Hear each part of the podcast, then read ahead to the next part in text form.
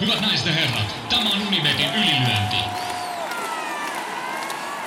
Punaisessa kulmassa Turun ylpeys, Jani Mesikämmen. Ja häntä vastassa Stadin jättiläinen Jaakko Dalpakka.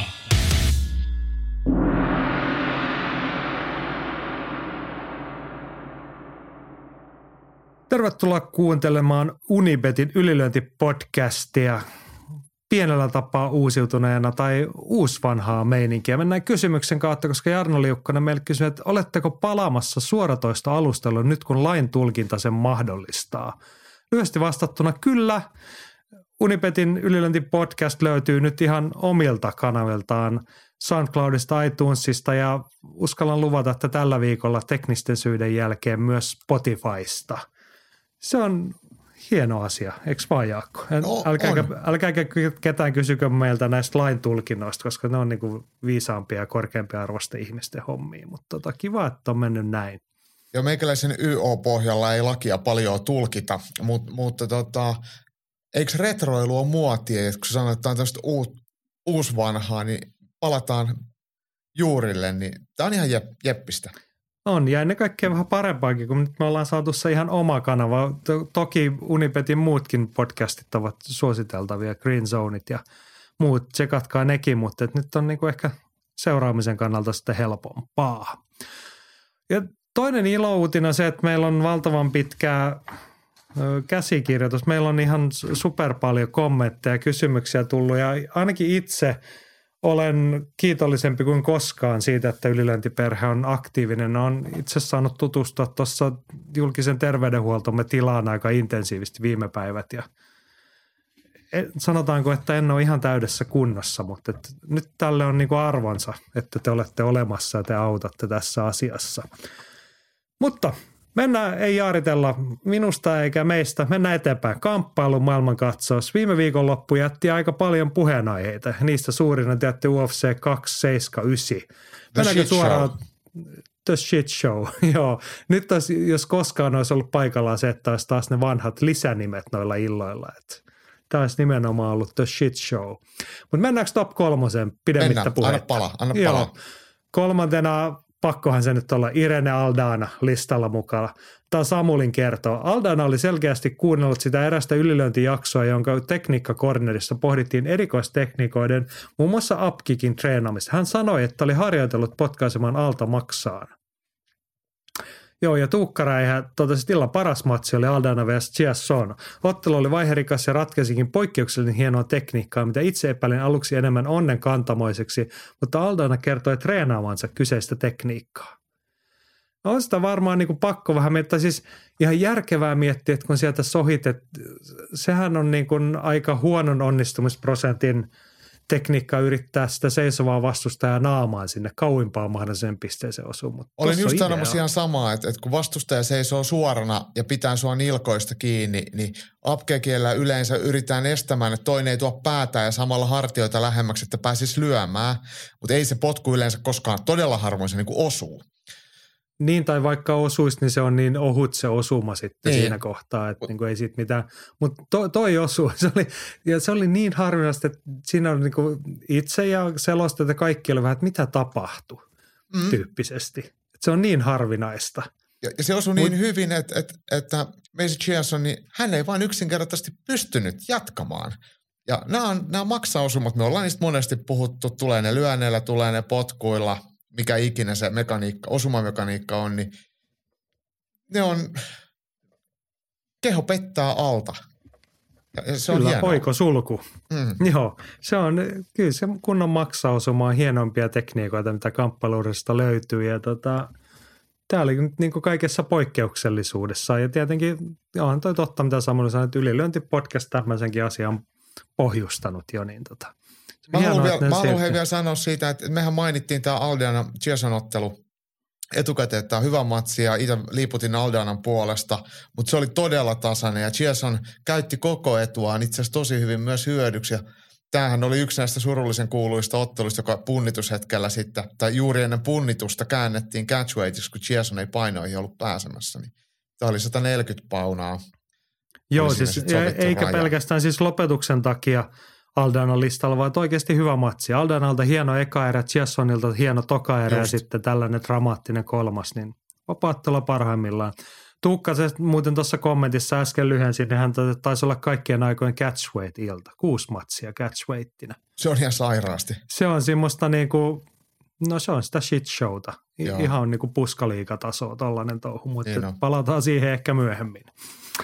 Joo, mennään lista siellä kaksi. Sieltä löytyy Chris Barnett. Korhosen Mika, että mitäs mieltä on läjestä? 175 senttinen, 120 kiloinen atleetti on ainakin viihdyttävä tyyppi. Henkka liputtaa, että Barnett, juman kautta mikä tyyppi, aivan mahtava persona, ottelee kuin kung fu panda. Olen rakastunut häneen ja hänen iloiseen olemukseensa. Barnett vyömatsiin 2023 saa liittyä hypejunaan. Lievää no, semmoista, Henkka, emme jäämme asemalle tässä kohtaa. tota, ei, siis hieno ilmestys, hieno persona, maskotti. hieno lisää tonne, niin maskotti, mutta ei hän kyllä niinku ehkä, ei, mikään ei oikein viittaa siihen, että hän olisi niinku kärkiottelutason mies. Historiallinen ottelija hän on, että hän pääsee tähän harvalukuiseen kahden ottelijan joukkoon, joka ei ole mahtunut punnituksessa raskaansarjan painoihin. Eli tota, mm. ei, ei tuolla näytöllä ei muuten päästä sitten mestaruusmatsiinkaan.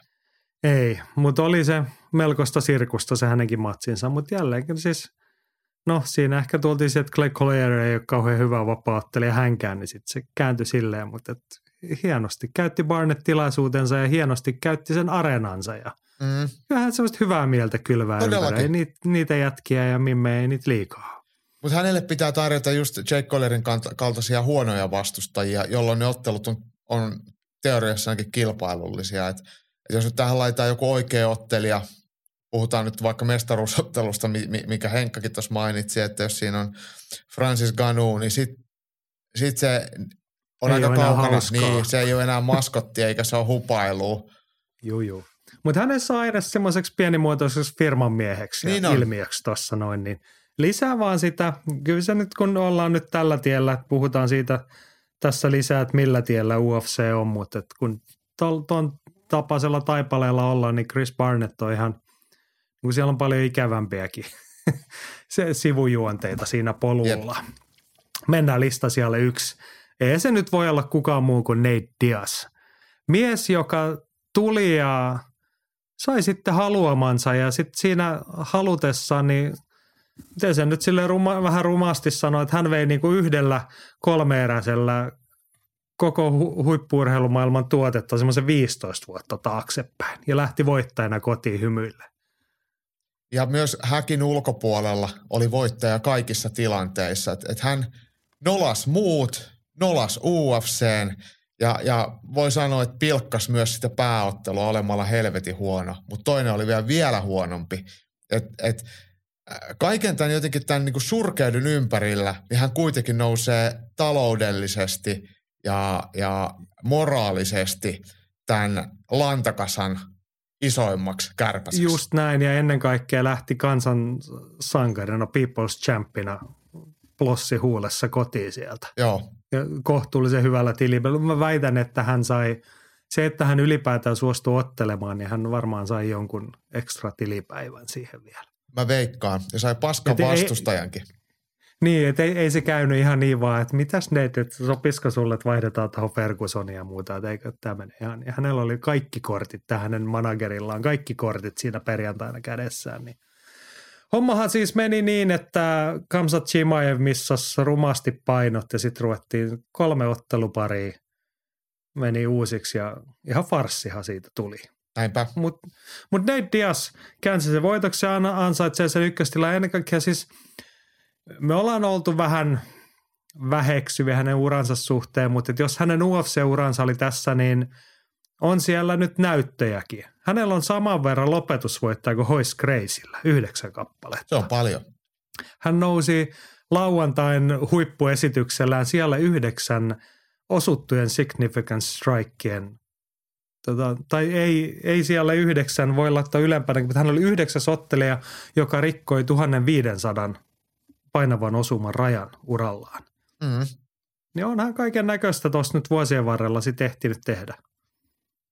Ja, ja. siis se, mitä siis en pidä välttämättä Personsten vedää ottelija tyylistä, mutta sitä on helppo arvostaa. Hän on kyllä mennyt sillä omalla tiellä. Sinatra soinut siellä taustalla tai Did It My Way. Sitä on oikeasti pakko arvostaa. Ja, ja siitähän mä niin kuin, tietenkin pidän. Et mun mielestä, että et myös hänen veljensä, Nick Diaz, niin, niin he ei kumartele kuvia ja heidän periaatteet on, ei ole aina ostettavissa tai on harvoin ostettavissa. Niin, niin se on helvetin hienoa. Vaikka henkilönä hän ei ole miellyttävä eikä hänen urheilullinen antio nykyaikaiseen vapautteluun mitenkään ku, kummallinen, mutta kyllä siellä on sitten puolia, mitä on pakko arvostaa, vaikka ihmisenä ei välttämättä niin paljon dikkaa.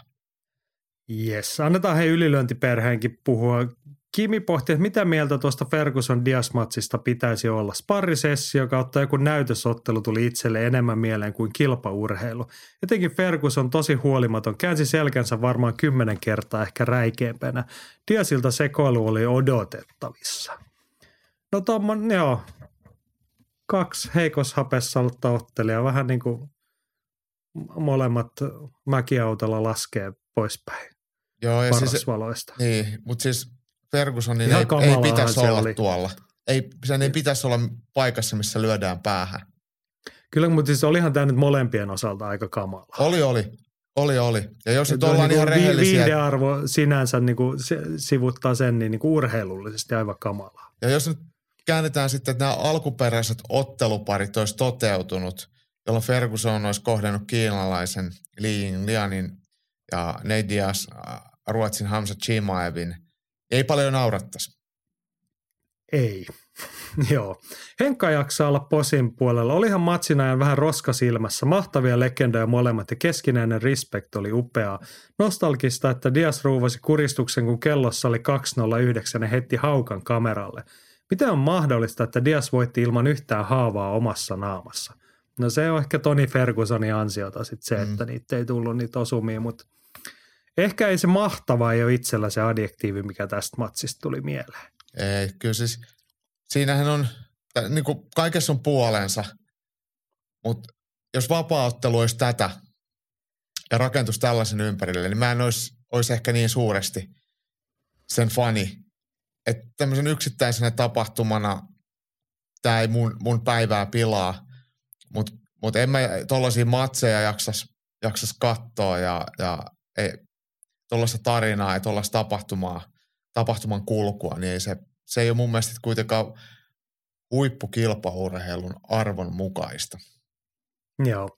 Pasi kirjoittaa, että olisin halunnut nähdä, olisiko Kamsat pystynyt painimaan Diasia pihalle. Epäilen. Dias jätti ison jälleen UFC-tarinaan. Seurannut häntä tuffista lähtien. Isojen otteluiden mies. No joo. Hän otti areenansa, mutta kyllähän hän olisi aika rumasti selkää saanut siinä alkuperäisessä otteluparissa. Joo, siis jos on paininut pihalle, siis Hamza Chimaev voisi irrottanut siitä jokaisen raajan, että tehnyt ihan mitä haluaa. Ne on ihan eri, täysin eri tasolla. Sitten me jotenkin muistetaan Nate Diazista ne kaikki huiput. Että et, et, miten se otteli Conoria vastaan ja kuinka hän osui Edwardsia vastaan yhden kerran viiden aikana. Että et hänessä on jotenkin semmoinen aura, että siellä se totuus ei aina pääse läpi. Että jos katsotaan miehen ottelulista, että kelle kaikille hän on hävinnyt ja millä tavalla – niin ei se nyt sitten loppujen lopuksi ole kuitenkaan mikään ihan semmoinen mestaruustason ää, näytös. niin, just näin. Vaikka hän nyt sitten BMF-vyöstä sitten ottelikin silloin. Mutta tota. Niin, että otti Joo. pahasti turpaansa. Hei, Henri Kaukosella on hyvä kysymys. Oliko UFC 279 sekoilut vain suunnitelmallinen kikka markkinoida Chimaevia jenkkiyleisölle Nate Diazin suosion siivellä? Ristiriitaiset persoonat tunnetusti kiinnostavat ja saavat hypeen, ja samalla Diazille avautui kaikesta huolimatta kunniakas poistuminen UFC-näyttämöltä.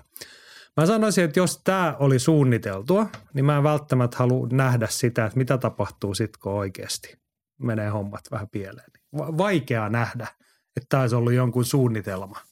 Niin, tämä ainakaan alkuperäinen suunnitelma. Et, et mä ennemminkin luulen, että et kyllähän tämä Chimaevin paino-ongelma on ollut tiedossa jo otteluviikon alussa. Ja siellä on, ja dia, äh, anteeksi, Chimaevilla on ollut aiemmin ongelmia jo painojen kanssa. Eli kyllähän UFCllä on ollut jonkinlaista tämmöistä niin backup-plääniä takataskussa, että mitä tehdään, jos tätä tapahtuu, mistä me tehdään uusi pääottelu ja minkälaista veivaamista me pystytään toteuttaa. Mutta kyllähän UFCn kannalta se alkuperäinen olisi ollut paljon mielenkiintoisempi. Meidän kuulijat ja sinä ja minä ehkä nähdään jonkinlaista tämmöistä romantiikkaa Ferguson Dias ottelussa, mutta eihän tosta mitään highlightteja oikeasti tule verrattuna siihen, että Chimaev olisi tehnyt jauhelihaa Nate Diasista.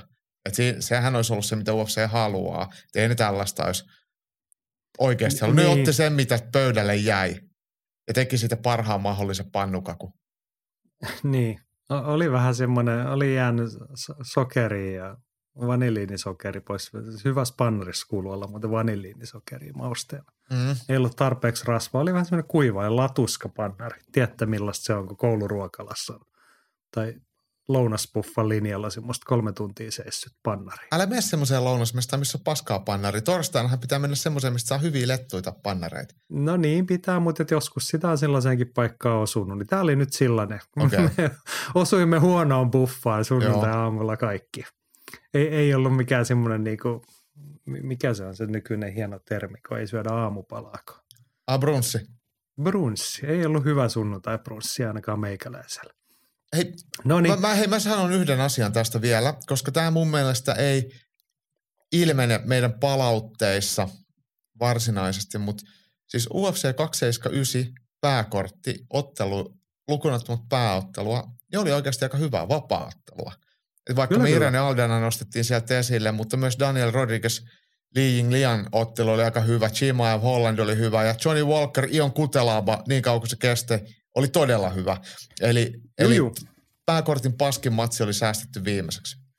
Joo, siis korostan tätä, en halua olla negatiivinen, mutta kun se kaikki, kaikki hyvä hautautuu ton sontakasan alle nyt tässä kohtaa. Mä samaa mua, mieltä. Mua, aina, mä, mua harmittaa niiden hyvien urheilijoiden puolesta, jotka niin kuin tässäkin olisivat. Ja tässä nyt hetken päästä päästäisiin tästä Li Yinglian, miten hän jäi niin kuin ihan sijaiskärsijäksi tässä sopassa, niin hänellä olisi varmaan ollut enemmänkin annettava, tai niin kuin hän olisi ansainnut enemmän tästä viikonlopusta.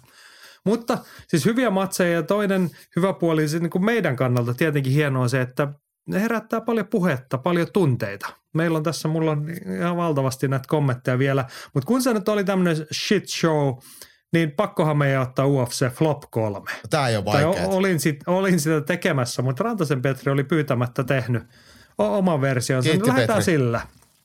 Kolmantena painoveto. Kun ei maistu, niin ei maistu. Jopa raskassakin sarjassa kaveri pystyy mokaamaan tämän homman. No tämä käsiteltiin jo. Chris Joo. Barnett ja sitten tietenkin Kamsa Chimaev. Voi herra jestas. Siis kyllä mulla oikeasti, jos hänen viikonloppuun miettii, niin kyllä se mun kohdalla se suli siihen hetkeen, kun hän oli siinä puntarilla. Varsinkin se, miten hän käyttäytyi Joo. siinä. Niin ihan semmoista synkkää ripulikakkaa. Mutta on, on, sä oot itse monesti puhunut tästä, että monet huippurheilijat, niin ne on, ne on sitten jollain lailla sitten, ei mie, en sano mielisairaat, koska se on väärin sana, sanottu, mutta, ne, heillä on poikkeuksellinen luonne. Niin Chimaevin tämmöinen ehkä järjen alkukantaisuus, järjen puute ja sitten impulsiivisuus ja ADHD-mäisyys, niin kaikki nostaa päätään että hän on kyllä erittäin tuommoinen, ei ehkä ailahteleva, vaan, vaan tuommoinen räjähdysaltis monellakin tapaa. Joo, mutta se ei liity painonvetoon, eikä se liity niinku käytöstapoihin. Mutta no liittyy se, mutta niinku, ehkä pitäisi kuitenkin ammattilaisena pystyä näitä impulsseja pikkasen kontrolloimaan. Niin. Mutta hei, Petri listalla siellä kaksi. Tämä on hyvä, koska olisi ollut itselläkin media. Kaksi hasbeenukkaa ottelee keskenään, niin se on sitten kovinta shittiä ikinä. Niin on se siis, ollaan ehkä ainakin puhuttu, että ei toi MMA-media niin kuin ihan journalismin kunniakkain alagenre ole, mutta tota, kyllä nyt taas mentiin niin kuin silleen, että purettiin aita pois tieltä, että voitiin ajaa tankilla läpi, ettei tarvinnut niin jotenkin, siis oli se vähän noloa, mitä niin lähdettiin rakentamaan. Siis tehtiin UFCn puolesta ne hommat siinä kohtaa. Että onhan tämä nyt tosi siistiä, kun Ferguson ja Diaz ottelee. Ei. Ja jätti niin kuin sivunsa taas sen kaiken, että niin kuin pari jätkää heitettiin pussialle sinne, te voitte tehdä ihan mitä vaan, että lähde vaikka kiinalainen menemään. Et kiinnosta tyyppisesti. Joo ja siis no. kun, sit, kun ei tule soraääniä, ei tule kyseenalaistamista eikä tule sellaista järjenääntä. Ja tavallaan niin kuin, kun kaikessahan on vähintään kaksi puolta, niitä puolia voi olla useampikin, että et noppa voi olla vaikka 20 sivune. Mutta kun otetaan vaan se yksi, se kullattu, kermanen kakku ja, ja sitä, sitä esitellään, että kun siellä kuitenkin ympärillä on, on, on kaikkea muutakin, niin niihin ei kukaan tunnu kansainvälisessä vapauttelumediassa tarttuvan, niin se on jotenkin mun mielestä tosi nihkeetä. Että ei se tarkoita niin, sitä, että pitäisi... kiusallista niin, mun mielestä. Niin, että ei tarvitsisi niinku myöskään olla semmoinen, vaikka Ariel niin kyllä välillä on niinku kaikesta eri mieltä, että ei esitä semmoista niinku, ehkä välttämättä aina niinku rakenteellistakaan kritiikkiä, vaan se on vaan sitten niinku lähtökohtaisesti eri mieltä, mitä perusnarratiivi.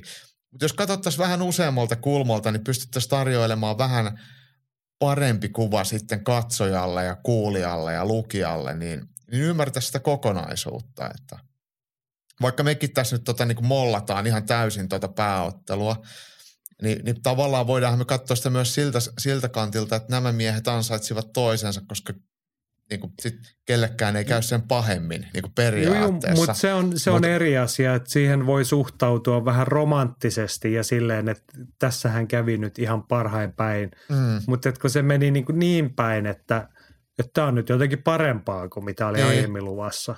Niin. niin, niin. Ja UFC ei saa mitään kritiikkiä tästä, että miten he noudattaa sääntöjä tai komission sääntöjä. Et, niin, niin. Tämänkin vaan niin kuin, oh, ihan sama, ei ketään kiinnosta. Joo, mutta hei sitten Petrin listalla UFC Flop 3 ykkösenä on asia, joka kyllä itse isoiteteskin, että UFC ihan itse, lähinnä kusemalla Lee Jinglianin muroihin huolella – niin just se niin kuin ehkä kokonaisuutena se, miten UFC onnistui tai epäonnistui toimissaan tässä. Ja sitten se, että aika surutta heitettiin nyt pari urheilijaa sitten syrjään siitä sirkuksen tieltä. Toivottavasti he saivat sitten edes kompensaatio, mutta tossahan meni nyt sitten silleen tylsästi vielä, että siis Lee Yingliangin piti otella Fergusonia vastaan, Kyllä. Kyllä. Ja nyt niin kuin Fergusonin esityksen perusteella hän olisi saanut vielä pahemmin patansa kiinalaiselta, mutta kiinalainen joutui uutta vastustajaa vastaan. Daniel Rodriguez, joka oli sovittu Kevin Hollandia vastaan catchweightiin 180 paunaa, eli 10 paunaa häntä painavampi. Mm. Paljon hankalampaa matsiin ja kiinalainen hoiti senkin kunnialla. Mm-hmm. Sitten vielä tuomaritkin kusi hänen muroihinsa mm-hmm. siihen päälle. Että niin kuin, mun mielestä siis Li Yinglan voitti sen matsin. Niin munkin mielestä, niin kaikkien muidenkin mielestä. Mut mm, UFC paitsi tuomareiden niin, mielestä. Mut, mut Dana Whitekin totesi, että hänenkin mielestä se voitti, mutta hei, UFC hän aloitti sen jo silloin torstaina J. Lianin kusettamisen, eli hän veti pressin just Boseen, kun kiinalainen oli kävelemässä lavalle – mies oli opetellut englantia ja käynyt teetättää vaatteet sitä varten ja oli valmiina tekemään tämmöisen ensimmäisen niin kuin enkunkielisen esiintymisen, niin mies mm. vilkuttelee mm. ja sitten tuleekin joku stage manager ja vetää sen sieltä helvettiin. Niin ja siis ja se UFC-viikkohan niin meni... Omalla, omalla kustannuksella. Joo, joo. Mutta se UFC-viikkohan meni niinku pieleen siitä kohtaa, että niinku, se on ihan täysin niinku puskaliikatason puuhastelu taas se, että sä päästät jonkun – tappelun syntymään pressitilaisuudessa. Niin kuin, ihan käsittämätön puuha. Niin on. Ja niin sitten taas siitäkin niin kuin osa niistä niin kuin kunniallisista tyypeistä joutuu sitten niin sijaiskärsijäksi siinä tai tässä tapauksessa. Niin kuin, se oli siis Liivi England oli muuten komeen puvun teettänyt kyllä, itselleen. Niin kyllä. voisin veikata, että niin Vegasissa tai missä sen teetät, niin ei ollut ihan halpa. No ei varmasti ollut. Ja siis Mutta toki hän siitä nyt sitten onneksi tämä asia huomioitiin, että hän sai sitten edes ne niin sympatianäkyvyyden sit mm, sillä asialla. Mm. Mutta et, eikä sekään ihan varmaan niin kuin ilmaiseksi ole sitä enkoa, jos hän on käynyt jossain opettajalla opettelemassa sitä englantia, niin sekin on maksanut rahaa. Hän on panostanut uraansa. Mm. Ja nyt jäi tällainen viikonloppu sitten käteen. Niin ja, ja vä, vä, niin kuin oikeuttamaton tappio. Mutta hei UFClle niin. pitää antaa musta vielä rapaa siitä, että, että hehän antaa näiden ottelijoiden ja ottelijoiden taustajoukkojen liikkua yllättävänkin vapaasti tuo presseissä. Ja siellähän on ollut kymmeniä ulkopuolisia. Sitten Nate Diazin ja Hollandin ja Chimaivin ympärillä. Ja sitten kun ne siellä backerilla sekoilee ja siellä on yksi joku järkkäri, niin toi on se, mitä UFC periaatteessa oikeasti haluukin, että tapahtuu. Niin, et, siis et, Diasin porukka, niitähän oli jossain kuvassa siinä torstain tiedä, niitä oli varmaan 15 ihmistä siellä. Mm-hmm. Mm-hmm. Siis kaikki maailman hangaroundit, siellä oli varmaan plossin kääriä, ja yhdellä oli sitten pussitaskus ja toisella oli piippuja. Niin, niin. Kolmas kiillotti kenkiä ja sitä ja tätä. Joo. Niin, tota, en tiedä, uskomaton touhu. Mutta hei, se oli Rantasen Petrin Flop kolmonen. Vähän hämmästyin että siihen ei ollut enempää otettu. Siis Kamsat Chimaev, onhan hän nyt tämän viikonlopun ison floppi sitten kuitenkin. Mutta tiedätkö, kun ei no, kukaan puhu siitä. Nyt, nyt taas niinku kansainvälinen no, media, niin, pa, niin, niin. me ollaan onneksi, onneksi me, meidän kuulet, ylilyöntiperhe on älykästä väkeä. Mennäänkö sille, että mä luen täältä vähän kommentteja ja otetaan omat kommentit sinne perään, niin tästä tulee aika monta hyvin. näkökulmaa. Markus Järstedt toteaa, että Kamsat oli jo ennen tätä näytöstäkin henkilökohtaisen inhokkilistani kärjessä ja mielikuva varsin vastenmielistä persoonasta sen kuin vahvistuu.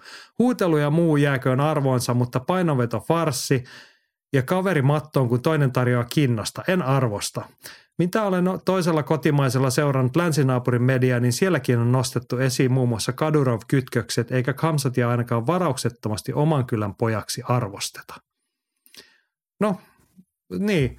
Mitä sä, otetaan niin tavalla kysymyksenä toi vastaamista tai toi persoonan suosio. Mm. Mä en usko, mä olen samaa mieltä tuossa länsinaapurista. Hänestä ei koskaan voi tulla Alexander Gustafssonin tapasta tyyppiä. Ei käytöksensä eikä taustansa eikä muu johta, mutta kyllähän vie sitä vielä huonompaan suuntaan. Ruotsissa toi ei mene kauhean isoissa piirissä läpi, mutta meneekö toi maailmalla? Meneekö vapaattolyyläiselle läpi? Se menee varmaan vähän aikaa läpi. Mutta kyllä se niin kuin, yllättävän paljon asioita hyväksytään silloin, kun sulla menee hyvin, niin kuin kilpailusuoritukset. Mutta sit, sitten kun ne ei meekään, niin sitten yhtäkkiä kaikki muukin kääntyy sua vastaan. Että kyllä näit, näitäkin pitäisi ajatella. Ja sitten äh, säkin tunnet Chimaevin taustajoukkoja ja ne on ihan mukavaa ja täysin tervejärkistä porukkaa. Ja ei se heillekään he oikeasti voi olla kivaa. No ei, Et, mutta on se sama asia. No ei, mennään tota, kysymyksen kautta. Erkki Salmen, että onko Chimaevsta tulo, tulossa uusi Conor? Erinomainen ottelija, jonka annetaan sekoilla ihan mitä sattuu. UFC katsoo kaiken läpi sormien. Nopeasti noussut omankin inhokkilistan kärkipaikalle. Tässä on just se, että kun UFC ei välitä niin kauan kuin, niin kuin kassa kilisee vihreät eikä punasta. Ja sitten ne taustajoukot. Niin. Siis on Conor McGregor, sä, sä tiedät niitäkin ihmisiä, John Cavanaugh ja ne irkut, niin siellä on ihan täysjärkisiä, fiksuja, aikuisia ihmisiä. Kyllä. Sitten se on silti tollasta. Niin. Se on musta niinku, mun mielestä no, se, on luol, niin, se on luoltaan työntävää ja jos, jos jotain omia ottelijoita joskus on tollasessa tilanteessa, niin mun on kyllä tosi vaikea tykätä ja hyväksyä tollasta, että et, vaikkei kaikkien ihmisten nyt tarvii olla mitään professoreja tai mitään, mutta kyllä mä odotan ihmisiltä hyviä käytöstapoja. Ja kyllähän Alexander Gustafsson on loistava esimerkki sellaisesta urheilijasta, josta jokainen urheilija pitää ja yleisö pitää. Et vaikea saada mitään soraääniä. Ja, ja Chimaev, toki hän, hän on kerännyt hirveän hypen todella vahvoilla urheilullisilla esityksillään, mutta en mä nyt tiedä, että arvostaako kukaan tätä hänen käytöstä. No jotkut, tämä on se mun niinku kysymys, kun musta tuntuu, että jotkut arvostaa. Ja poikkeuksellisen tapaa Hirvosen Masaki ei ole ihan pelkästään posimielessä liikkeelle, että toteaa, että silti Chimaevia tullaan hehkuttamaan jatkossakin. Hyi piip. Kyse on tietenkin tulosurheilusta, mutta miten jotkut fanit pystyvät niin tehokkaasti sulkemaan silmänsä kaikelta muulta? Eihän hän niin pelkästään negaa saanut viikonloppuna, vaikkei siinä, no okei, okay, voi sanoa, että se matsi oli – hyvä esitys, jos nyt jakso siihen keskittyä mm. kaiken sen jälkeen mm. sitten. Mutta siinäkin oli sitten ne omat puolensa, että oliko se kauhean tyylikäs matsi häneltä. Mutta niin, ainakaan se alku. Mutta mut, mut tosiaan tota, hän otteli erittäin hyvin ja näytti, että kyllä hän on, on maineensa veroinen kilpasuorittaja. Mut, mutta tota, nämä Ramsan Kadirov kytkökset ja hänen mainostaminen ja, ja Sitten otetaan nyt esimerkki tämmöinen, mulla ei mitään siis sille lähtökohtaisesti, jos joku on uskovainen johonkin suuntaan. Mutta tämmöiset Al-Akbar huudet ja samaan aikaan sitten jatketaan siihen, että, että tapan kaikki. Niin nämä ei ole välttämättä semmoisia niinku, onko nämä niinku Jumalan arvon mukaisia uskonnosta liit, niinku riippumatta, että samaan aikaan huudetaan jollekin omalle Jumalalleen arvostusta ja sen jälkeen todetaan, että mä muuten tapan hei kaikki. No mutta tämä liittyy melkein kaikkiin uskonlahkoihin myös. Meidän kristiuskossamme joo, on joo. tällaisia ihmisiä. Niin Mutta tota... mut, mut siis tämä on mun mielestä just se, että, että miten me voidaan pitää jotain ihmistä hartaana ihmisenä mihinkään uskontoon. Että jos, jos se on samaan hengenvetoon sitten toivoa kuolemaa muille. Niin se on jotenkin, nämä ei, niinku, ei vaan niinku, ole, niinku, mahu mun pieneen kai, kallooni. Joo. Hei, puretaan kommenttien kautta tätä nyt osakerran. Ensimmäinen oli tietty niin painoveto, mutta sitten se matsi, se matsi alku, kun tota, Holland olisi halunnut antaa läpyt ja sitten se ei oikein käynytkään. Niin Jani Maijala tätä pohtii, että vapaattelussa pitäisi laittaa joko pakolliseksi ottelun touch of the gloves tai kieltää koko touhu, niin ei tarvi katsoa tätä, että toinen laittamassa ylävitosia ja toinen painattaa suoraan jalkoihin. Tykään nyt jollain sairaalla tavalla Chimaevin junan puksuttamisesta, mutta alkaa maistua jo piip tuo touhu. Kaverin pitäisi sun kiinni Domino's matsit pois, niin voisi tykätä, mutta ei. Sitten tota, tähän oli muuten mielenkiintoinen kysymys. Otetaan toinen osapuoli tähän. Andy kysyi, miten on mahdollista UFCn pääottelutasolla ottelija menee maailman vanhimpaan lankaan eikä ole valmiina yllätyshyökkäyksen kättelyn aikana. Tuohan pitäisi oppia jo salikisoissa. No, mä oon vähän samaa mieltä Andin kanssa, mutta mitä mieltä tuosta Maijalan ehdotuksesta, että pitäisikö se olla pakollista tai pitäisikö se kieltää kokonaan? Ei mun mielestä tällaisia asioita voi kieltää, eikä sitä voi myöskään pakottaa. Et, et mun mielestä on, niin se, menee, se pitää mennä näin ja sit sä et joko kosket tai sit sä kosket. Se on sun oma vika, jos toinen tulee jalkoihin. Et, niin, et, just näin. Että on valmiina kaikkina ty- niin. hetkinä. Niin, siis, et, joo, näätämäistä surkeata, mutta se on kilpaurheilu. Hei, kilpaurheilussa on kyse vähän kusettamisesta ja huijaa niin paljon kuin tuomari antaa myöten ja koita vetää se kaveri kölialta ja muuta. Et se oli ehkä se niinku pienin juttu, mikä mu, tai mua ei välttämättä niinku se tökkinyt, vaan että se oli vaan semmoinen kruunu siihen, että jaha, teit sitten tonkin vielä tuohon. Ja hei, siis välillähän tällaisia niin, niin kuin Jimamin kaltainen ottelija, joka haluaa kaataa heti, niin se voi lähteä vaan kaatamaan miettimättä ja katsomatta sen enempää, että tarjoako toi toinen niin kuin nyrkkiä vai tarjoako se niin kuin kämmentä tyylisesti. Että et se asiahan voi tapahtua tosi nopeastikin. En sano, että se on ollut millään lailla vahinko, mutta ei siinä kyllä myöskään odotettu, että hei, mä odotan tätä kaatoa, että sä tarjoat kättä tai tarjotaan itse kättä ja sit suutataan. Että sehän meni niin kuin ekasta, kun tuomarin ottelu käsky, niin Jimaa vähän suuttaa saman tien.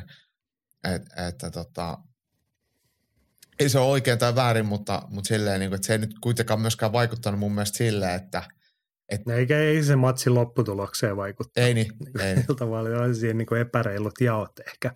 Joo, Samulilla oli pidempi summaus tuosta Kamsatin, nyt on tuosta tullut, mutta summataan Samulin esitys sillä, että Kamsatin esitys 0 kautta 5. Kaiken kruunaa FaceTime-puhelut Kaduroville ei voi muuta kuin vihata. Ja Atte kommentoi siihen, että eniten tunteisiin mulla meni huutelu, että tämän Tsetsen ja tapan kaikki. Olisiko, olisiko kuka paras kuittamaan Slava Ukraini seuraavaan matsiin? The Eraser vastaan 185 paunasissa, niin ehkä shootti menee läpi ja kardio kestää. Siis The Eraser, onko se Paulo Costa? En mä tiedä yhtään. Mutta ei, ei se olisi hyvä, koska Kosta häviäisi luultavasti. Tai en tiedä, se olisihan se mielenkiintoinen matsi. Ois, ois, totta kai. Mutta jotain tarvis keksiä. Samulillahan oli tähän ehdotus. Mm. Jaroslav Amosov on kovin jätkä ikinä, kovempi kuin Habib, koska on myös oikea taistelukokemusta ja tuplasti enemmän Sambon maailmanmestaruuksia. 26-0 ja still counting. Amosov vastaa Kamsat taistelukentälle katsotaan kumpi on gangsteri. Tiedätkö kuka on Jaroslav Amosov? No, eikö se ole Bellatori kevyen raskaan mestari? No, vai onko se alempaa kuitenkin? Mutta mestari joka tapauksessa, joka muista painoluokkaa. Juu, ja joka sitten sodan alettua vei tota, mestaruusvyönsä äitin kämppään piiloon ja lähti rintamalle. Mm. Että hän on siellä, taitaa tälläkin hetkellä varmaan olla palveluksessa siellä monen muun ukrainalaisen ö, kamppailuurheilijan kanssa, niin se olisi mielenkiintoinen tässä, tietenkin kun toteutuisi se UFC Bellator Superfight-meininki. Mitä hän on siis 77 tosiaan. Kyllä. Niin, mä ja. muistelin näin, että hän ei ole niin kuin isompi, vaan hän on pienempi. Mutta tämähän pitäisi viedä tosiaan niin kuin ihan muualle kuin vapaatteluhäkkiin. Että lähdetään se Chimaev sinne Kadurovin joukkojen kanssa, me kattelee sinne Ukrainaan, mikä on meininki. Niin, Ot, niin. Ottakaa siellä sitten niin kuin jossain raunioilla voitte tapella siinä. Lopetat se huutamisen ja put your money where your mouth is. Joo, se on todella, tämä maailman poliittinen tilanne, tai on sota Euroopassa, missä Venäjä sekoilee, niin, niin jotenkin UFCtä ei se kiinnosta, eikä Chimaevia se kiinnosta, eikä se on hurjaa, että Chimaevin taustajoukkoja ei se kiinnosta. Se on, se on kyllä tosi kiusallista, todella kiusallista. Joo, Eetu kysyy, että onko Chimaev oikeasti noin idiootti vai onko seura tehnyt kaltaiseksi ja viittaa Darren Tillin. Erittäin hankala pitää henkilöstä, vaikka olihan tietysti itse ottelussa täysin suvereni. Miksi UFC ei lyönyt Chimaevia lentokoneeseen ja ottanut sen poirieria paikkaamaan?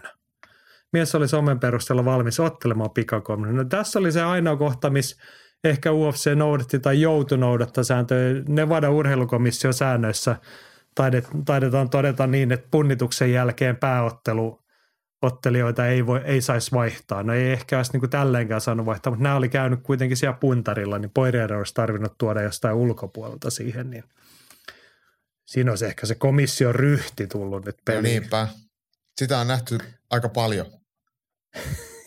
Joo. Mm, Antti Väisänen samoin, että Chimaev olisi pitänyt heivata koko kortilta pois ja lähettää kunnon sanktiot päälle, vaan ei kun hypetetään, niin piip ja tehdään tästä semmoinen Wrestlemania heel-hahmo.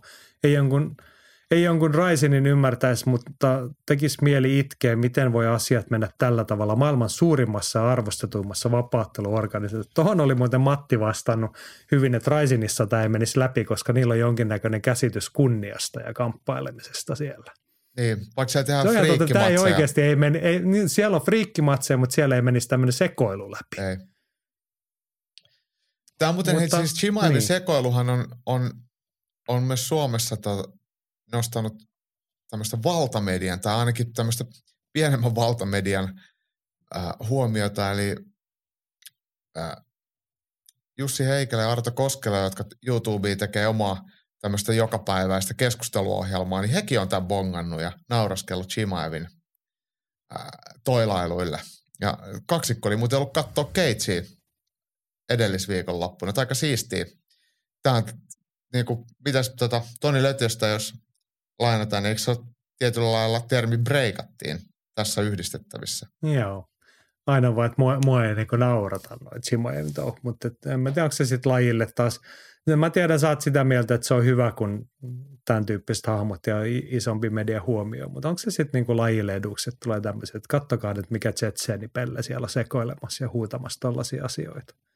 Mutta tässäkin mun mielestä on niinku tosi tyhmää, mä en tykkää käyttää te ihmisistä, niinku, että et, et joku kansalaisuus, että joku tyhmä tsetseeni tai tyhmä venäläinen. No mutta siihen se menee. Siihen niin, se menee. Niin, niin, niin niin, niin mutta mut nää, tä, tässäkin Chimaevahan on itse siihen syyllinen. Ei kukaan häntä ruotsalaisena pidä. niin. Niin kuin silleen, niin. että eihän kukaan, että hei, se on Ruotsissa Ruotsa, joku Ruotsalaiset ei saa suostu tunnustaa. Niin se on muuten, en ole muuten hirveästi seurannut, miten esimerkiksi meidän on isommat mediat, niin noteraako ne oikeasti, että Chimaev on niin kuin Ruotsin kansalainen, ruotsalainen? Vai puhutaanko siitä nyt vaan sitten Kadorovin vielä? Se on niin kuin mielenkiintoinen. Ja miten, tai ehkä pitäisi laajemmin katsoa, että miten se maailmalla, miten hänet mielletään. Mm. Koska ruotsalaiset ei välttämättä ole ylpeitä tästä jutusta. Että. Olisi kiva. Joo. Pitäisi melkein kysyä tuolta Ruotsin päästä, vaikka MMA Vikingista tai jostain, että mikä siellä on niin kuin paikallinen viba. Joo. Tämä on muuten hyvä idea, täytyy ehkä tiedustella. Mutta hei, meillä parit kommentit vielä tähän. Näitä riittää. Järvisen Mikko toteaa, että aika paljon lailla kommenteista tulee ilmi UFC nykytouhun vastenmielisyys. Liikaa mennään showpainin suuntaan ja rahaa jää poikkeuksetta moraalin ohi. GSPtä ikävä, hieno mies ja todellinen mestari. Ei näitä bullshit-ukkoja tarvisi enempää, vaikka kehässä olisivatkin tekijämiehiä. Ja otetaan tuosta vielä Oskari Wikstedin erittäin hyvä kommentti, että UFC haistaa rahan. Kyllähän Chimaevilla on niin jämäkät Ivan Drago vibat, että pakko lypsää kaikki pois. Poirier olisi ollut sporttinen ratkaisu, mutta ei olisi pitkällä tähtäimellä tuonut Deinan taskuun lisää taaloja. Li Yanglingina Li Yanglina käy sääliksi, vastustaja vaihtui painavampaan, mutta otti selvän kaksi pistevoiton, paitsi tuomareiden mielestä. Uskomatonta, että tapahtuma toisensa jälkeen voittaja arvotaan bingokoneella. No siinä, siinä tuli niinku summattuna noin ka- kaikki pienet vääryydet ja huonot, mutta ydinasia tuossa on Oskarilla erittäin hyvä, että UFC niinku tunnistaa, että tuossa on vihreä pinkka rahaa, toime otetaan. Kyllä, kyllä. Ja UFC moraali se, on nolla. Niinku, niin, sehän tästä niin kuin niljakasta teki. Että niin kuin, öö, ottelijat mokaa, ottelija lähtee lapasesta, ehkä Kamsat Chimaevkin voi kasvaa ihmisenä, toivomme siihen, hän seestyy ja ymmärtää, että asioita voi tehdä muullakin tapaa, mutta et se, mistä se pitäisi lähteä, että kun Kamsat Chimaev hoitaa ne painot tolle ja naureskelee perään, niin sitten se äijä lähdetään kotiin, että älä tuu tänne pilaamaan meidän hommia – tai että kun Kansat Chimaev käyttäytyy niin kuin hän käyttäytyy sen matsinsa jälkeen, niin olisi joku nyt voinut sieltä organisaation taholta, että tämä ei ole meille ok muuten. Että tämä oli nyt ihan surkeet. Mm. Mutta ei. Tämä ne vaan niin kuittaa, että hei, nämä on ottelijoita. Tällaisia niin. tyyppejä ne on. Niin. Juu. Ja mä tiedän, että tämä on niinku ristiriitainen asia. Minäkin olen monesti puhunut, siis mehän halutaan kuluttajina ja kamppailurheiluista, me halutaan se eläin, kun se häkin ovi laitetaan kiinni. Me halutaan, että siellä on eläimellisiä jätkiä. Että ne toimii sillä kuin Mike Tyson. Kaikki rakasti sitä, mutta kukaan ei sitten taas rakastanut sitä Mike Tyson tai kukaan ei, kauhean moni ei tykkää siitä, että se eläin ei, ei mene sinne paidan sisään piiloon sit, kun tuodaan mikrofoni eteen. Mm. Se on hankala asia, mutta jos, jos se promotoiva taho, jos ne taustajoukot ei millään halua sitä asiaa hallita, niin kuka sen sitten tekisi? Näinpä. Ja siis mä vielä sanon tuohon sen, että, että kun sanot, että taustajoukot tai promotoiva taho UFC ei halua sitä hallita, niin he, ei, he ennemminkin antaa bensaa liekkeihin silleen, koska kaikki julkisuus on heille hyvästä. Ja he pystyy kääntämään kaikki tapahtumat omaksi eduksiin. Ainakin tähän asti on pystynyt sen tekemään. Kertaakaan ne ei ole saanut näpeilleen. Niin, niin kyllähän sitä kannattaa antaa poikien temmeltää, että katsotaan sivusta ja sitten sit, sit saadaan hyvää pressiä. Just näin. Siis no, tämä on nähty monta kertaa aikaisemminkin. Alkaa sieltä Konorista ja Habibista silloin niistä jutuista, että sitten vasta kun mennään niin kuin ihan liian pitkälle, niin sitten levitellään käsiä ja niin kuin mietitään, että pitäisikö täällä jotain tehdä. Mutta Mä en tiedä. Tämä synkkääkö tämä toistuu aina? Niin on, joo joo, niin on. Mä, mä lisään, mä tämän sulle luin tuolta äsken jostain kansainvälisiltä uutissivuilta, kun Habib Nurmagomedov hän oli tämä Chimaevin tilannetta ää, ratkonut silleen, että hänen ympärillä ei ole muslimeita. Et, et katto kuvaa punnituksesta, niin ei ole yhtään muslimia siinä, niin niin tämä oli se juttu. Eli, eli hyviä ihmisiä ei sitten varmaan voi löytyä mo- moraalisesti puhtaita niin muista uskonnoista. Okei. Okay. Eikö tämä ole ihan hyvä lähtökohta? Niin, siis mä ymmärrän tavallaan niin kuin sen Habibin näkökulman hänen o- tai omasta näkökulmastaan, kun hän on hyvin, hyvin paneutunut muslimia siihen elämäntapaan kiinnittynyt – omine ongelmineen, niin hän tulkitsee tietenkin tilannetta noin, mutta et on se taas, tai ehkä tämmöinen yleisempi uskontoihin ja siihen maailmankatsomukseen liittyvä ongelma, että ihmiset on hyviä tai pahoja sen mukaan, että minkä värinen tukka tai paita niillä on niin. päällä tai mikä kirja niillä on taskus. Se tuntuu jotenkin käsittämättömältä, että kukaan voi sanoa tälleen. Mutta kyllä kun sitä Habibin juttu luki, niin tietenkin hän, hän, hän sitten niin kuin esitti siellä asiaa, että, että, että että sitten kun susta tulee tähti, niin ympärillä olevat ihmiset ei välttämättä osaa, halua tai pysty ohjaamaan, tekemään hyviä päätöksiä, mikä tämä pitää täysin paikkansa, mutta sillä ei ole mitään tekemistä uskonnon kanssa. Että et ku, kuka pystyy ketäkin ohjailemaan tai antamaan oikeita neuvoja. Että, Mutta toki mm. annetaan, miehelle, annetaan miehelle oikeus olla sitä mieltä, mutta itse on eri mut mieltä. Mä, mut en mitenkään en niinku vaadi, että Gmail pitäisi olla muslimia tai kristittyä tai buddhalaisia tai ihan mitä vaan, mutta että joku rotti saisi sieltä taustajoukossakin, että kyllä se nyt vähän otti silmään se, että hän otti niinku ylivoimaisen voiton, niin se, että miten ruotsalaisväki siinä häkissä sitten käyttäytyä riemutsia. Ei, ei niin kukaan näyttänyt edes kiusaantuneelta niiden juttujen perusteella, mitä se suustaa siinä pää, päästi. Että tota, ehkä sielläkin pienen korjaamisen paikka. Joo, ja, ja varmaan se, että kun rahaa tippuu tilille, niin, niin ei se haittaa. Siellä niin, se on se karu realiteetti ihan niin kuin UFCenkin kohdalla, niin All Starin tiimille – tämähän on niin kuin lottovoitto. Heillä ei mennyt ihan mitenkään hirveän ruususti sen jälkeen, kun Alexander Gustafssonin ura on lähtenyt alamäkeen, niin nyt taas on niin kuin uutta aihetta olla pinnalla ja tulee managerille, tulee coachille tilipäiviä. Niin, niin. niin.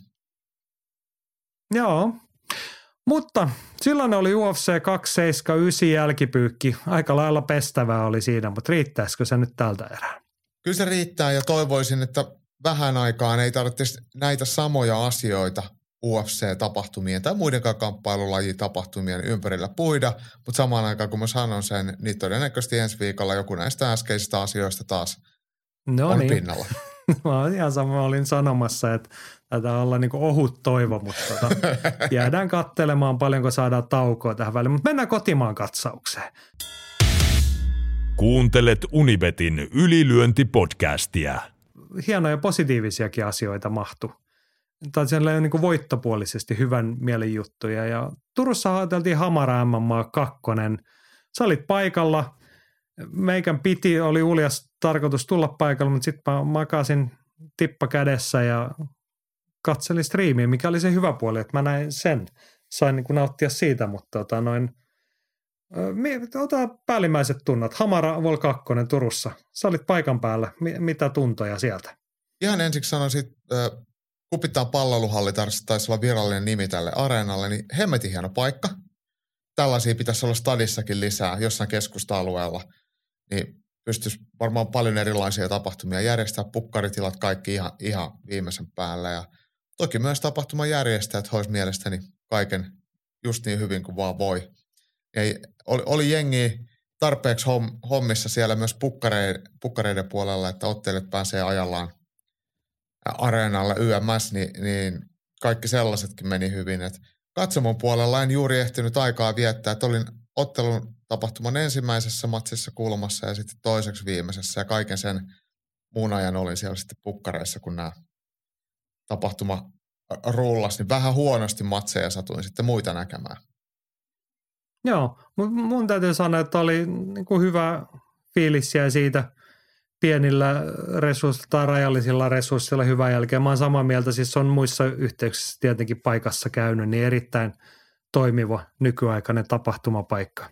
Jos on muuten parasta se, että se toimii arkisin täydellisesti koulujen ja seurojen käytössä, että se on niin oikeasti monitoiminen rakennus ja sitä pystyy moneen, moneen tapaan käyttämään. Niin tota. Mutta se on hienoa, sinne on saatu kamppailuurheiluakin ja toivottavasti Hamara jatkaa siellä. He on onnistuneet pääsemään saamaan jalan sisään ovesta, josta ei ole helppoa päästä.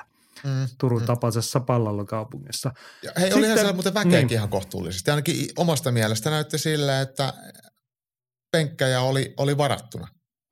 Joo, oli ja promottori Kuronen oli ainakin ennakkomyyntiin. En, en tiedä tota, en tiedä lopullisia lukemia, mutta et toihan siis sen paikan yksi hienossa, että siellä on niitä – esiin vedettäviä tai piilotettavia katsomoita, että sinne, sen saa niin kuin sen areenan sopivaksi joko tuhannelle tai sitten useammalle tuhannelle.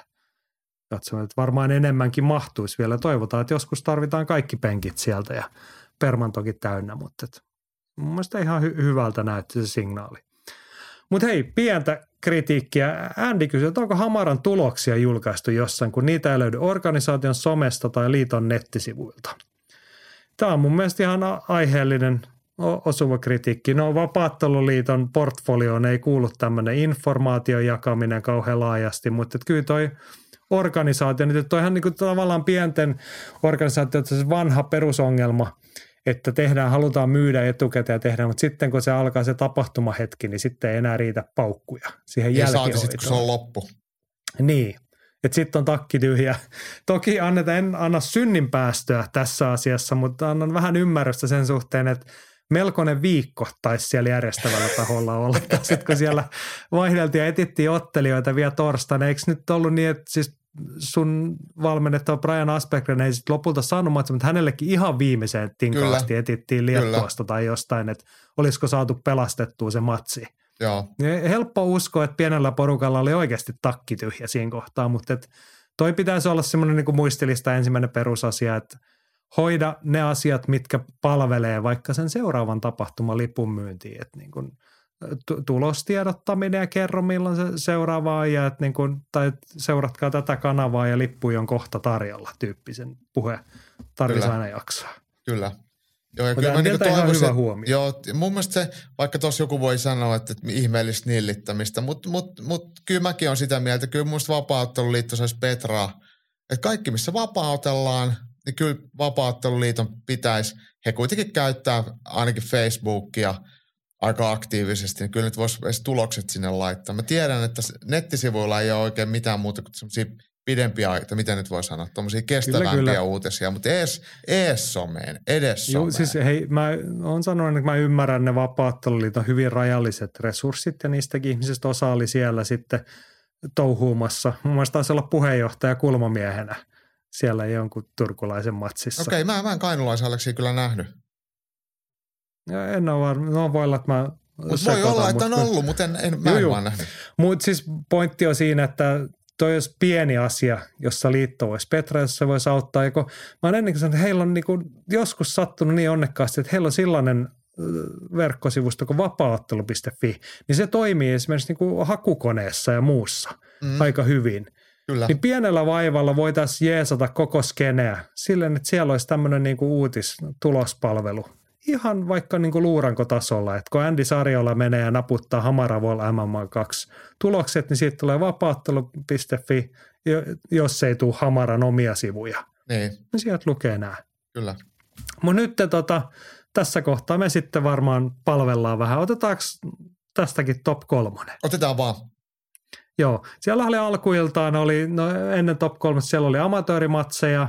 Jääkö sulla niistä jotain mieleen muuta kuin, että sä olit jonkun tuoreen tuttavuuden kulmassa siinä sitten. Joo, ensimmäisessä matsissa oli MMA Vantaan ottelija, joka ilmeisesti Luupillakin käy vähän harjoittelemassa, niin mä olin siellä sitten vesipoikana, että Aleksi Mäntykivi oli siellä sitten niin heiluttamassa tahtipuikkoja. Mä, mä kuskasin pojat kaupunkiin ja kaadoin vettä, mutta mut tosiaan Mikäs hänen vesi... nimi oli? Solaranta, mikä etunimi Petrus. oli?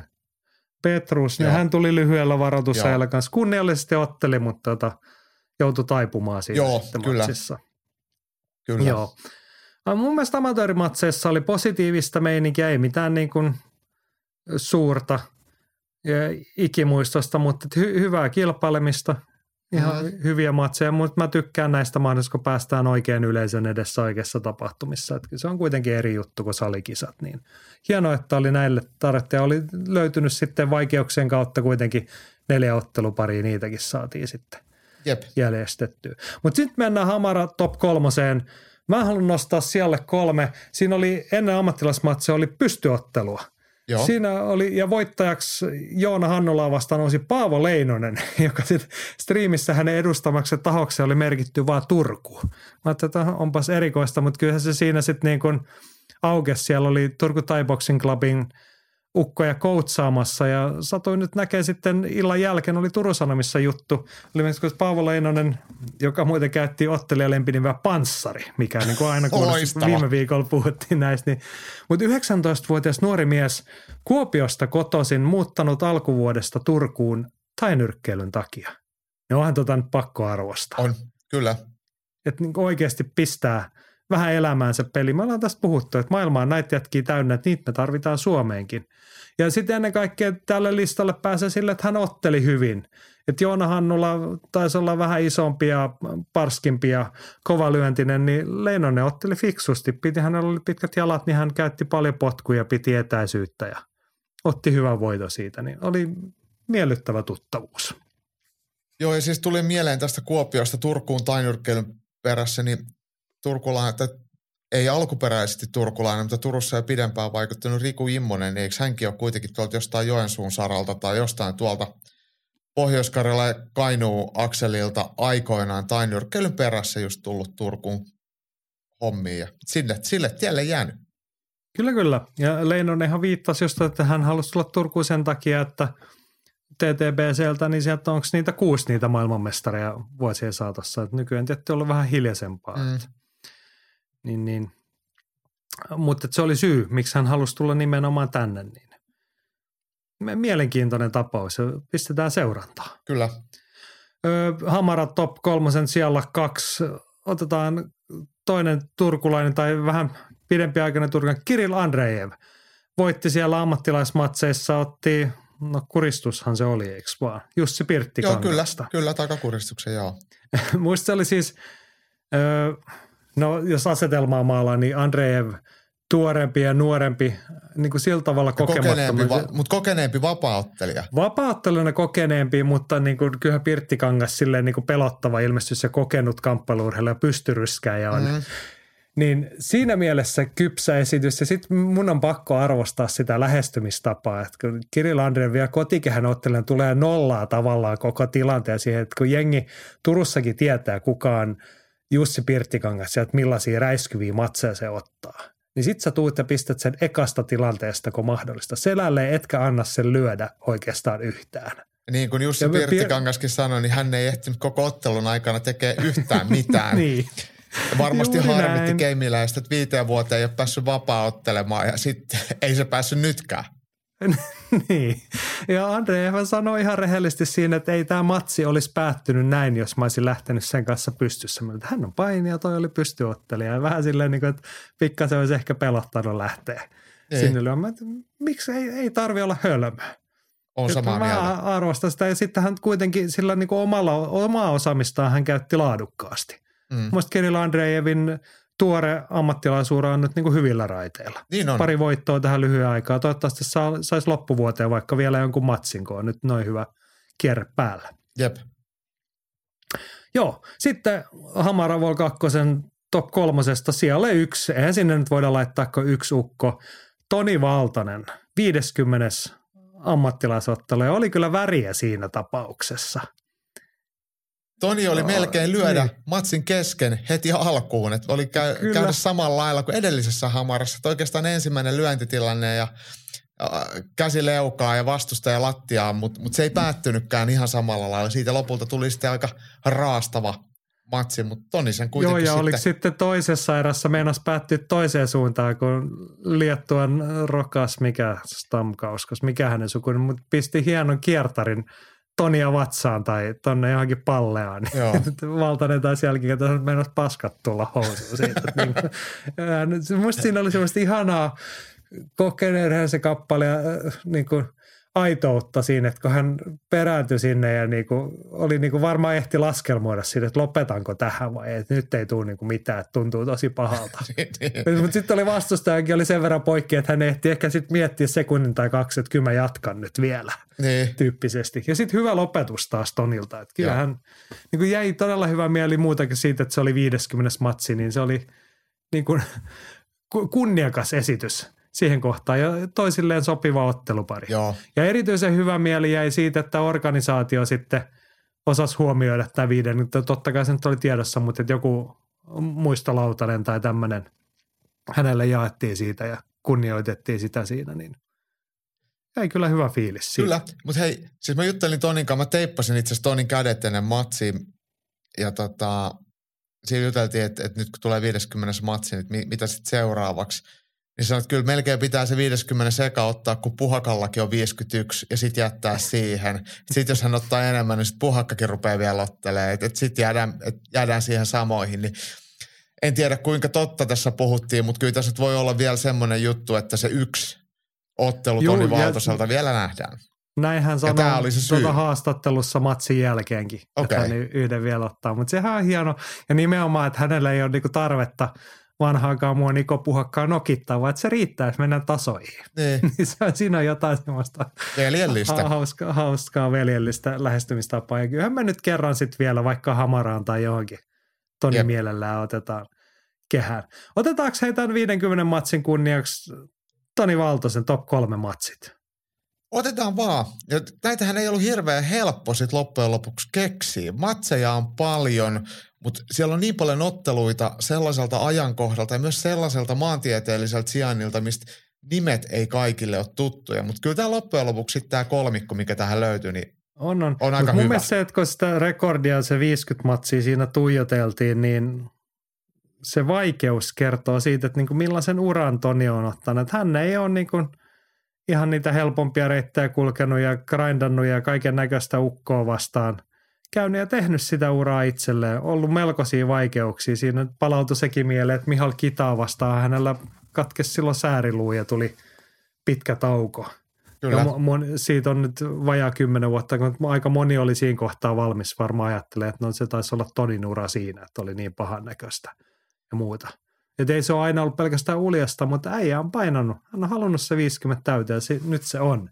Ja nyt me otamme siitä top kolmosen. Kolmantena, tämä on tappio, mutta niin kuin hatunnosto sille, että millaisiin paikkoihin Toni Valtonen on myös ollut valmis menemään. Vuonna 2011 tappio Jan Blahovitsille KSVssä. Jep. Ennen UFC-uraa, mutta Blahovits oli KSVn isoja nimiä, nousevia nimiä silloin, niin ei ole kaihdettu sellaisia paikkoja. Ja varmasti niin kuin siltä vaan vaikka on niin kuin hävinnyt, niin kelpaa muistella. Tulipa muuten oteltua sitäkin ukkoa vastaan. Näinpä. Ja Blahovic kuitenkin UFC-mestari ollut. Et, kyllä, et, kyllä. Et, et, jotenkin silleen, että aika harva näitä ää, UFC-mestareita vastaan suomalaista on otellut. Saku Heikkola tietenkin yksi heistä. No ketäs vastaan hän sitten on otellut? Ei kun niin, ei Alexander Gustafsson saanutkaan mestari, niin. aivan. Mä muistin, että se oli väliaikainen mestari, mutta sori, sori. Mutta Miika Mehmet on otellut Michael Bispingia, Michael Bispingia vastaan. vastaan. Ja sitten tämmöistä muista survesta, no ei sitten ole oikein varmaan kauheasti. Mm. Ainakaan vielä. No joo, mutta haluatko sanoa tuon kakkossijan? Äh, Sanoit, että olet ollut paikalla. Kyllä, kakkossijalan on, on tota Attila V, joka tot, oli silloin erittäin kovassa nosteessa ja sen jälkeen sitten otellut Bellatorissa ja vaikka ja missä. Toni otti semmoisen strategisen ja järkevän matsin ja paini kovan pyö, ää, lyöjän ja potkijan sitten kumoa. Tämä on oteltu muuten showta-tapahtumassa Helsingissä vanhalla jäähallilla, eli, eli tota isolla areenalla 2009. Se oli tosiaan tiukka paikka. Ja sitten vielä voidaan ajatella sillä, että Attila Veg on ottelija, joka on myös ottanut Markus Vänttisen sit sen jälkeen.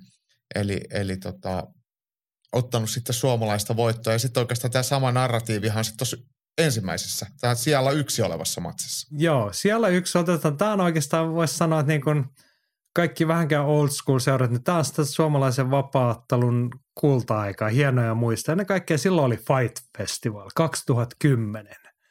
Ja Toni Valtonen vastaa Sean Salmon. Ja eikö tätä siis edelsi se, että Salmon oli voittanut Rupposen? Kyllä. En, ennen tätä. Ja sitten tulee Toni Valtonen ja kuittasi tämän, mutta et, nämä on niin vanhoja hyviä aikoja. Hyvä matsi, hy- hyvä näytös, niin en mä tiedä, miten Toni, ei, pitäisi varmaan kysyä häneltä itseltä, että miten hän niin mieltä, mikä hänen top kolmosensa, mutta toi on varmaan sellainen, mitä moni muistelee lämmöllä. Ja hei, mutta ajattele, ajattele nyt tätä me, me monesti nostetaan suomalaisia huippuvapaattelijoita menneiltä vuosilta, niin kuin Mikko Rupponen ja tietenkin myös Markus Vänttinen, jotka on ollut ihan, ihan kirkkaita kärkeä. Ja ne on myös Tonin kanssa, no Rujo on varsinkin reenannut paljon, mutta myös Markus. Ja mä oon ollut aika paljon läsnä, kun nämä, tämä kolmikko on vaikka keskenään reenannut.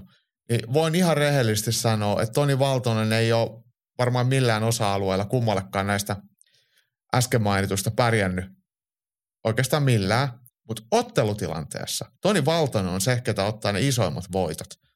Niin Toni Valtonen on kyllä otellut aina uransa aikana omien taitojensa yläpäässä tai jopa niiden yli. Ja se on harvinaista ja se on saakalin arvostettavaa. Se on ihan sama, mitä tapahtuu salilla, mutta Toni toimittaa silloin, kun kello kumahtaa. Siitä mä arvostan Toni kaikista eniten.